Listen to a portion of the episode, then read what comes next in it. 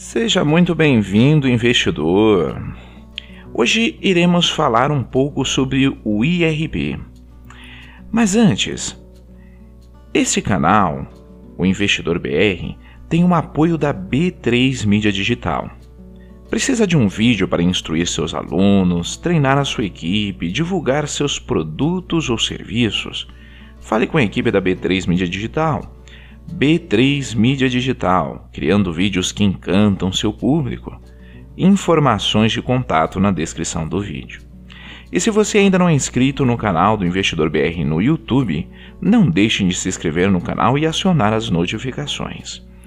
Hoje iremos analisar uma notícia no, no, no Money Times, no portal de notícias Money Times, com o tema Bradesco e Itaú vão pular fora do IRB? O BTG Pactual está bem menos empolgado com as perspectivas do IRB, o papel conhecido como IRBR3, do que os investidores que levaram o papel a 60% nos últimos três dias, nos últimos 30 dias. Segundo o banco, quem compra o papel o encara como uma ação defensiva nestes turbulentos tempos de coronavírus. O problema é que quem entende profundamente o mercado financeiro está pulando fora. Os dois maiores bancos privados do Brasil, o Itaú Unibanco, papel conhecido como Itube 4, e o Bradesco, o BBC, BBDC4, apresentaram a renúncia de seus representantes aos assentos que detinham no Conselho de Administração da resseguradora.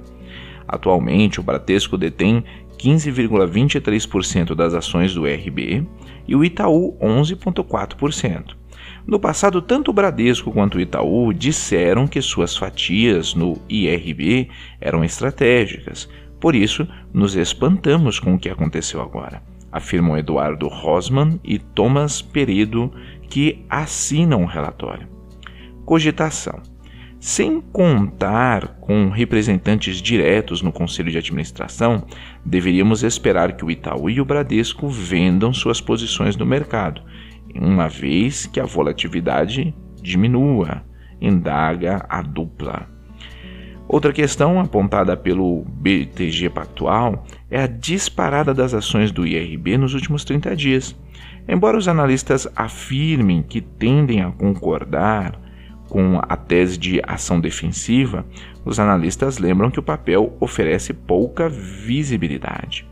Após tantas mudanças recentes na direção da companhia, o BTG não tem certeza sobre o nível de lucratividade do IRB, argumenta o BTG. Por isso, o banco reforçou sua recomendação neutra para as ações com preço-alvo de 15 reais. Assim, analise essa informação ao fazer as suas, os seus investimentos, ok? Ficamos por aqui e até a próxima.